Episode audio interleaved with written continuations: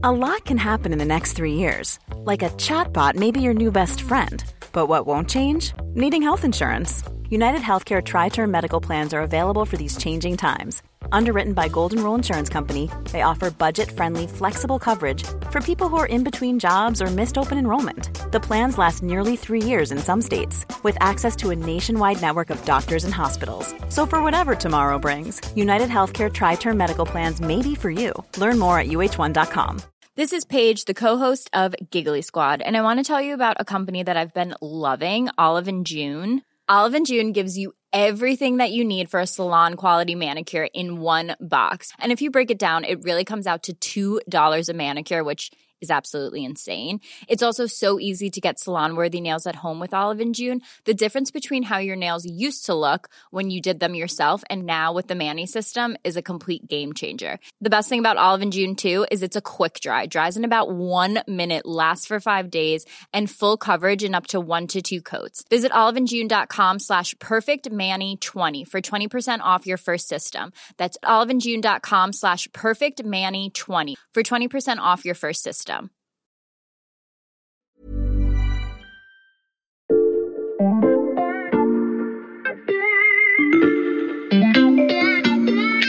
Salut, c'est Xavier Yvon. Nous sommes le jeudi 25 novembre 2021. Bienvenue dans La Loupe, le podcast quotidien de l'Express. Allez, venez, on va écouter l'info de plus près. Il y a quelques semaines, dans un épisode de La Loupe, on vous avait emmené faire un tour en anti-vaxi, en vous donnant des clés pour euh, répondre aux détracteurs du vaccin contre le Covid. Aujourd'hui, on va vous plonger dans un pays voisin bien plus grand, l'absurdie. Là-bas, on pense que les traînées blanches des avions dans le ciel sont des produits chimiques sciemment déversés euh, sur la population. On est persuadé qu'Hillary Clinton est à la tête d'un réseau pédophile international, que ce sont les élites mondiales qui ont organisé la pandémie, et on consulte des horoscopes ou des astrologues pour prendre des décisions.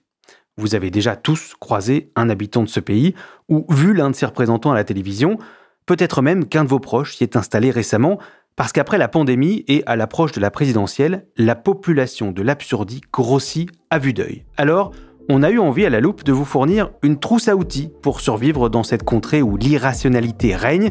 Dans cet épisode, vous allez apprendre à maîtriser la zététique ou encore l'heuristique de disponibilité. Pas de panique, on vous explique tout rationnellement. Voici votre kit de survie en absurdie. Pour euh, explorer un pays, on commence généralement par consulter un guide, et ça tombe bien, il y a un livre qui vient de sortir, idéal pour euh, maîtriser l'absurdie. Il s'intitule Rationalité, et il a été écrit par euh, Steven Pinker, l'un des penseurs les plus influents de la planète, professeur à Harvard, spécialiste des sciences cognitives. Ses ouvrages sont des best-sellers.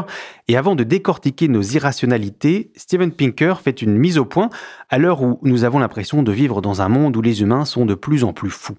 We have to. If there's, is there enough gasoline in the car to get me to work? Do the children, have they had breakfast? Uh, what time do they have to get to school? You have no choice. You really have to follow reality to be a functioning person. Pour être un humain qui fonctionne, on n'a pas le choix, il faut suivre la réalité, il faut s'assurer qu'il y a assez d'essence dans la voiture, que les enfants ont eu leur petit-déj, à quelle heure ils vont à l'école, etc. À l'Express, on a publié une grande interview de Steven Pinker et c'est Thomas Malheur, directeur adjoint de la rédaction, qui a eu la chance de la réaliser. Salut Thomas. Salut Xavier. Ce que nous dit Steven Pinker, c'est que malgré les apparences, l'humanité n'est pas en train de devenir folle. Steven Pinker fait une, distinction importante entre la pensée réelle et la pensée mythologique. Dans la vie quotidienne, en fait, la plupart d'entre nous sommes euh, très rationnels. Le problème, c'est que dès qu'on s'aventure sur des sujets qui dépassent notre expérience immédiate, c'est là où on devient vraiment irrationnel. Par exemple, les adeptes du théorie et du complot, ils vont jamais au bout de leur logique. Euh, si on est vraiment, par exemple, persuadé que Big Pharma est si puissant qu'ils ont réussi à mettre des puces euh, dans les vaccins, on, on va plus chez le médecin, on fuit les pharmacies, mais au moindre pépin de santé euh, sérieux, la plupart des antivax vont aller soigner comme tout le monde. Hmm. D'ailleurs, Steven Pinker nous met en garde contre l'idée qu'on serait tous devenus fous ou que nous vivrions euh, dans une euh, époque de post-vérité, comme on l'entend souvent. Déjà, les croyances irrationnelles, en fait, c'est aussi vieux que le monde, aussi vieux que l'humanité. Si on prend par exemple les, miracles dans la Bible, d'un point de vue rationnel, qu'est-ce que c'est? C'est juste des phénomènes paranormaux qui se sont répandus grâce à des fake news. Pendant très longtemps, la, médecine, c'était du charlatanisme, c'était rien d'autre. Avant l'essor de la médecine moderne, sur le temps long, en fait, Steven Pinker explique bien que l'humanité euh, devient quand même, c'est rassurant, de, plus en plus rationnelle. Peu de gens croient aujourd'hui au sacrifice d'animaux, aux loups-garous, aux saignées, à la théorie des miasmes. Et qui sait, peut-être dans, quelques années, euh, les puces dans les vaccins, Quanon, l'homéopathie ou les horoscopes ne seront plus qu'un lointain souvenir. Donc voilà pour le, le, préambule. On va passer aux travaux pratiques. Euh, dans son essai, Steven Pinker donne des clés pour que chacun d'entre nous arrive à rester It's important that we be aware of our own fallacies so that we can try to avoid them, that we don't uh, get distracted, for example, by the availability Uh, Il faut être conscient de nos propres erreurs de raisonnement pour les éviter, nous explique euh, Steven Pinker. Il parle de ce qu'on appelle les biais cognitifs, ce sont euh, ces filtres qui altèrent notre jugement. Euh, les connaître, c'est commencer à les combattre. Alors on va passer en revue ceux qui nous semblent les, les plus importants. Pinker cite par exemple le biais de disponibilité ou heuristique de disponibilité. On a promis Thomas qu'on allait expliquer, alors de quoi s'agit-il? Alors oui, ça fait un langage très savant, c'est très chic, mais en fait c'est un concept très simple. Ce sont deux grands psychologues, Daniel Kahneman et Amos Tversky, qui ont fait cette découverte majeure. En fait, cela signifie que nous évaluons les probabilités des événements non pas de manière rationnelle, mais en fonction de la facilité avec laquelle les exemples nous viennent à l'esprit. Alors typiquement, l'exemple le, plus célèbre, c'est les voitures et, l'avion. On est persuadé que la voiture est plus sûre que l'avion, parce qu'on a tous en tête en fait des images terribles de crash qui sont diffusées dans les médias, qui font la une des journaux l'ouverture de 20 heures. Et en fait, euh, en réalité, les avions sont mille fois plus sûrs que les voitures. Mais le biodisponibilité peut aussi avoir euh, des conséquences politiques. Euh, beaucoup, par exemple, ignorent que l'énergie nucléaire, statistiquement, est une des énergies les plus sûres. Les accidents miniers, les ruptures de barrages hydroélectriques, les explosions de gaz naturel, en fait, ont fait bien plus de morts que le nucléaire. Mais les trois grands accidents nucléaires dans l'histoire, c'est euh, Three Mile Island en 79, Tchernobyl en 86 et Fukushima évidemment en 2011. Ces accidents ont été très médiatisés, alors que la fumée, par exemple, de la combustion du charbon, ça tue un demi-million de personnes par an, mais en fait, on n'en parle pas. Mais une fois qu'on est conscient de, de ce biais-là, euh, comment on peut lutter contre ces effets? Alors, on sait que les médias adorent traiter les catastrophes, les faits divers horribles. Évidemment, ça fait plus d'audience que le train qui arrive à l'heure, mais on peut les encourager à remettre en perspective ces drames en rappelant par exemple les statistiques et la fréquence de ces événements. Euh, typiquement, après une attaque de requin, pour pas créer la panique sur les plages, il faudrait souligner à quel point c'est rare et que les, noyades sont bien plus euh, fréquentes que, que ces attaques. Pinker rappelle euh, que les, gens adorent lire les statistiques dans les rubriques de sport ou en économie, et donc ils se demandent pourquoi on n'en met pas plus aussi ailleurs. One of the most pervasive fallacies is a inability to really grasp chance, randomness. The gambler's fallacy is an example of that. Le sophisme du joueur, voilà un autre biais qui euh, nous empêche souvent de, penser rationnellement. Thomas, comme un joueur de roulette au casino. Alors en fait, euh, tous les humains, on, a du mal à saisir si des phénomènes sont liés ou totalement indépendants. Donc typiquement, à la roulette au casino, si on tombe six fois sur le rouge, on va se dire que le prochain tour, forcément, c'est du noir. If the roulette wheel lands on red six times in a row, people think it's due for a black and they're more likely to put money on black. Alors qu'en fait, le, un tour de roulette n'a aucune incidence sur le suivant, c'est totalement aléatoire. De la même façon, en fait, on va tendance, euh, nous les humains, à avoir des séries a posteriori dans des phénomènes qui sont totalement aléatoires et sans aucun lien, ce qui alimente souvent les superstitions. We don't have a good sense of what a coincidence looks like. Alors il suffit que par exemple qu'il arrive euh, trois malheurs ou trois catastrophes dans une année et on est persuadé que c'est une année maudite ou que Dieu cherche à nous punir euh, pour des péchés. So people might think the apocalypse is coming, we are being punished for our sins. Bad things happen in threes. La reine d'Angleterre a popularisé le terme annus horribilis dans un célèbre discours en 92, parce qu'en fait la famille royale avait connu euh, une série de déboires. Sometimes bad things will all happen at once. Sa fille, la princesse Anne, avait divorcé euh, de son premier mari. Son fils s'était officiellement séparé de Sarah Ferguson. Un livre avait révélé les déboires conjugaux entre Charles et Diana. Le château de Windsor avait pris feu. Not for any reason, but just because when things are at random, they will tend to fall into what RIC as clusters. Évidemment, en fait, ces événements n'ont aucun lien euh, les uns et les autres. C'est une grande, en grande partie euh, du hasard. Ne pas prendre euh, des hasards pour des lois scientifiques. parmi les erreurs de raisonnement que nous pouvons faire aussi très souvent, il y a la confusion entre causalité et corrélation. Et pour comprendre, Steven Pinker donne un exemple assez frappant. The example that I use to start off the chapter is the uh, dictator for life of Turkmenistan, Niyazov. Alors j'adore cet exemple euh, parce que Niyazov, euh, en fait, ça a été le, président à vie du Turkménistan entre 85 et 2006, et euh, c'était l'un des pires dictateurs de la planète. Et donc il a recommandé à son peuple très sérieusement de ronger des os pour avoir de plus belles dents. Euh, tout ça parce que quand il était petit, il avait vu des chiots ronger des os et que ceux-ci avaient des belles dents. Et donc il a établi euh, ce qu'on appelle un lien de causalité. Dogs chew bones, dogs have good teeth, therefore chewing bones makes your teeth strong. Alors qu'en réalité, euh, c'est plutôt l'inverse. C'est parce qu'on a des dents solides qu'on peut ronger des os. C'est pas les os qui font du bien aux dents.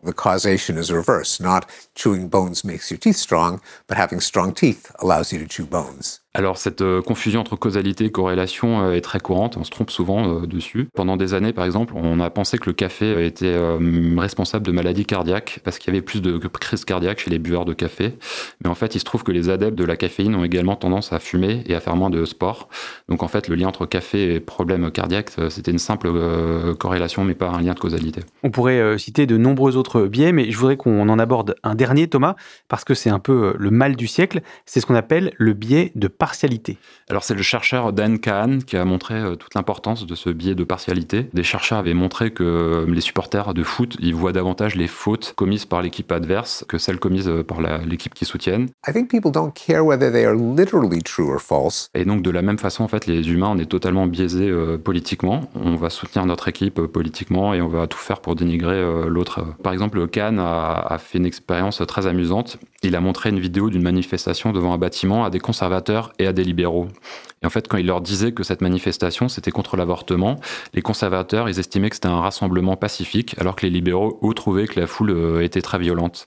Mais à l'inverse, quand il leur a dit que c'était une manifestation pour les droits des homosexuels, ce sont les conservateurs qui ont trouvé que les manifestants étaient violents, alors que les libéraux, eux, pensaient que c'était très pacifique.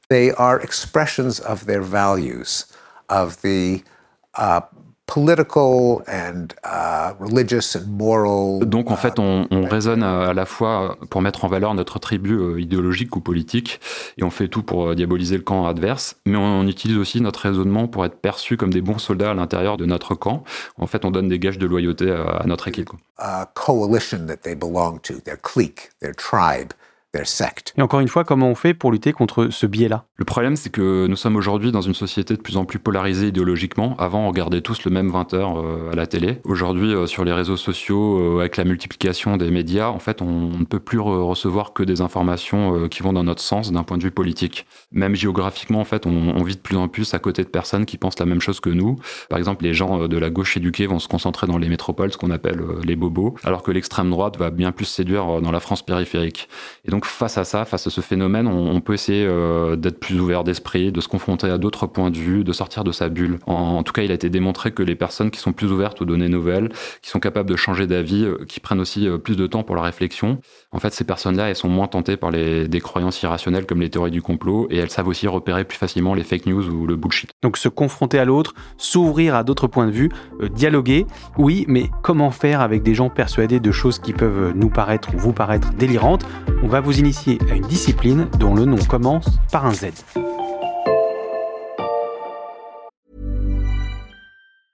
Hiring for your small business? If you're not looking for professionals on LinkedIn, you're looking in the wrong place. That's like looking for your car keys in a fish tank.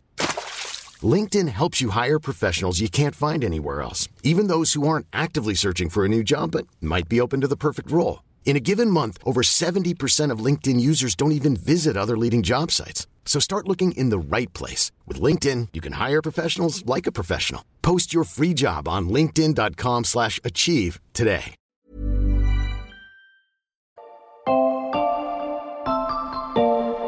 Bonjour Richard mon voisin, vous enseignez à l'université de Grenoble-Alpes.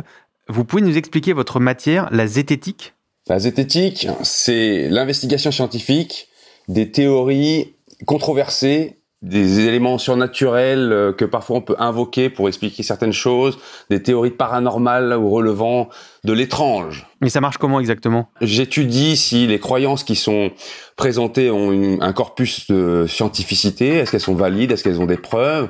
Ensuite, je vulgarise ces recherches et puis j'enseigne les conclusions aux étudiants et aux étudiantes que j'ai en vue de leur enseigner des outils d'autodéfense intellectuelle euh, pour qu'ils puissent douter avec méthode. Vous pouvez définir l'autodéfense intellectuelle? L'outillage d'autodéfense intellectuelle consiste à douter des informations qui nous sont délivrées, mais de manière euh, méthodique, rationnelle, en demandant des preuves, en évaluant ce qui fonctionne, ce qui fonctionne pas, ce qui a une tendance à être vraisemblable ou pas, et on peut se faire piéger de plein plein de façons différentes. Le tout c'est de connaître un maximum de ces outils-là quand on est confronté à une à une nouvelle information ou à une croyance qui nous est présentée comme vraie. Vous allez nous aider à, utiliser ces outils, à, à douter euh, de manière méthodique. Est-ce qu'on peut tous pratiquer la zététique dans notre vie quotidienne? Ouais, c'est un peu comme euh, Monsieur Jourdain fait de la prose. Il y a pas mal de gens qui font de la zététique euh, sans même s'en rendre compte.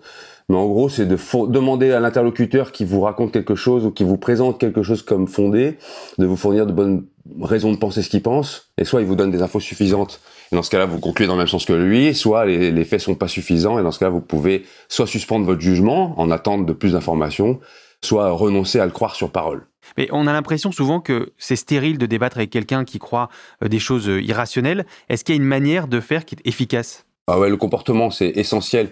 Souvent, quand on vient avec euh, l'outillage scientifique, on est perçu comme surplombant ou arrogant, et puis certains interlocuteurs jouent beaucoup là-dessus. Moi, je pense qu'il y a un conseil que j'emprunte à l'astronome Phil Plate qui est « ne soyons pas des connards ». Par exemple, quand on est face à quelqu'un qui développe une croyance, prenons le temps de voir ce que ça représente pour lui ou pour elle avant d'aborder le sujet, parce que ça peut valoir la peine parfois de se taire, ça peut parfois valoir la peine de reporter la discussion s'il y a un contexte où beaucoup de gens sont autour de vous, ou si le, la personne n'est pas spécialement ouverte à ça. Je connais pas de cas de gens qui ont changé d'avis juste parce qu'on les a toisés ou pris de haut. Donc euh, douceur, douceur et tendresse, j'ai envie de dire douceur et, tendresse. Dans les, outils euh, que vous enseignez, il y a aussi euh, quelque chose qu'on appelle le, critère de Popper. Est-ce que vous pouvez nous expliquer ce que c'est? Bah, Quand une théorie est proposée, elle est censée pouvoir donner des éléments qui, si s'avéraient vrais, feraient qu'on renoncerait à la théorie, ou qu'en tout cas on serait obligé de la réaménager. Donc si vous défendez pas la théorie de la gravitation, vous savez que dans la gravitation, si un jour on trouve un objet lourd et qu'on lâche et qu'il ne tombe pas dans un champ gravitationnel, alors il faudra changer de théorie parce qu'elle est prise en défaut. Euh, le problème de beaucoup de théories entre guillemets de type complotiste, c'est qu'elles contiennent leur propre réfutation et donc euh, elles ne permettent pas en fait de les contredire. Quand vous vous dites, je sais pas moi, il y a un complot sur euh, tel sujet, si vous dites ah mais j'ai des éléments qui vont à l'encontre de, de cela, on vous dit oui mais ces éléments-là sont orchestrés par et généralement par le complot en question. Et donc en fait ça fait des théories qui sont auto-immunisées contre la critique. Une fois qu'on est dans un un scénario comme ça qui est complètement fort clos, euh, c'est très difficile de s'en sortir. Donc s'il n'y a pas de critères de Popper, en fait, on peut presque être assuré qu'on n'est pas dans une théorisation euh, rationnelle. En vous écoutant, on commence à être euh, armé pour pratiquer la zététique. Est-ce qu'il y a aussi des écueils à éviter? Quand on commence à pénétrer ce monde-là de la zététique, on a l'impression que en deux coups de cuillère à peau, en apprenant quatre biais de, raisonnement, on a réussi à faire le tour et on est désormais immunisé contre toutes les erreurs. Moi, ça fait 20 ans que je patauge dans ce milieu-là et il m'arrive encore moi-même de me fourvoyer dans des conclusions que je que je donne. Mais après, ce qui est bien, c'est que le processus il est autocorrectif.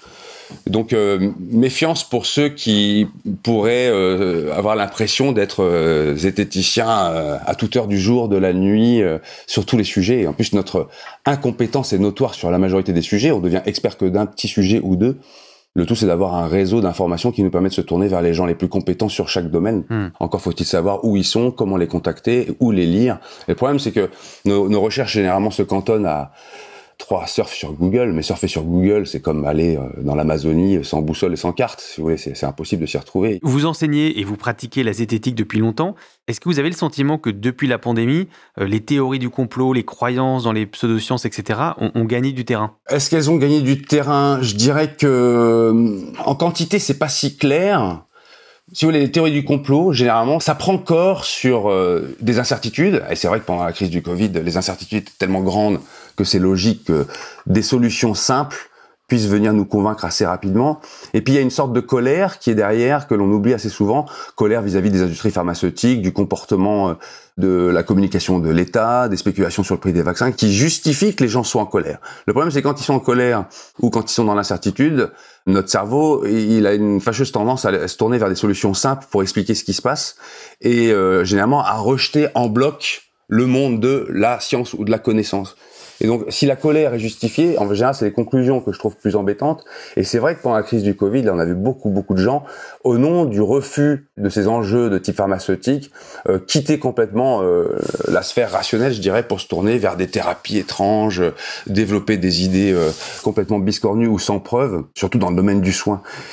Et l'enfermement dans les bulles cognitives euh, liées aux réseaux sociaux a aggravé encore le phénomène. C'est, à mon avis, c'est l'enjeu des prochaines années d'essayer de comprendre comment sortir de ces bulles cognitives que les réseaux sociaux nous créent. Pour terminer, Richard Monvoisin, est-ce que vous avez un, dernier conseil en zététique pour nos auditeurs? Euh, Un exemple. Là, je parle en tant qu'expert. Je trouve que tout expert devrait être sujet aux mêmes lois que celles des professionnels de santé qui, quand ils s'expriment en public, euh, doivent donner leur lien d'intérêt.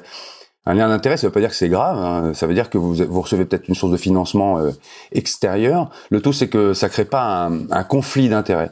Donc moi, ce que je fais généralement, et je vais le faire là, je donne mes liens d'intérêt de façon à ce que euh, on puisse avoir un regard critique, éventuellement si je suis financé, mettons par Sanofi Saint-Elabo ou par Total ou par l'Express, que, que je le déclare, comme ça on pourra euh, faire le petit décalage et se dire tiens, il y a peut-être une part de subjectivité dans ce qu'il est en train de dire, ou est-ce que ce qu'il est en train de dire n'est pas en train de complaire à son financeur? Moi c'est facile, mon seul financeur c'est l'État euh, au travers de mon salaire, quoi. et j'ai jamais reçu de pression sur quoi que ce soit venant de l'État concernant mes productions ou mes, euh, ou, mes cours. Je confirme que vous n'êtes pas financé par l'Express pour ce podcast. Merci beaucoup Richard Monvoisin. Je rappelle que vous êtes euh, docteur en didactique des sciences en charge d'un cours sur la zététique à l'université Grenoble-Alpes.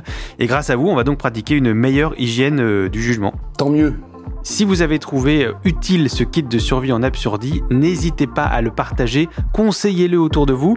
Et pour ne rater aucun autre épisode de La Loupe, abonnez-vous sur vos plateformes de podcast, Spotify, Apple Podcast ou Castbox. Cet épisode a été fabriqué avec Charlotte Barris, Louis Coutel, Margot Lanuzel et Lison Verrier. Retrouvez-nous demain pour passer un nouveau sujet à La Loupe.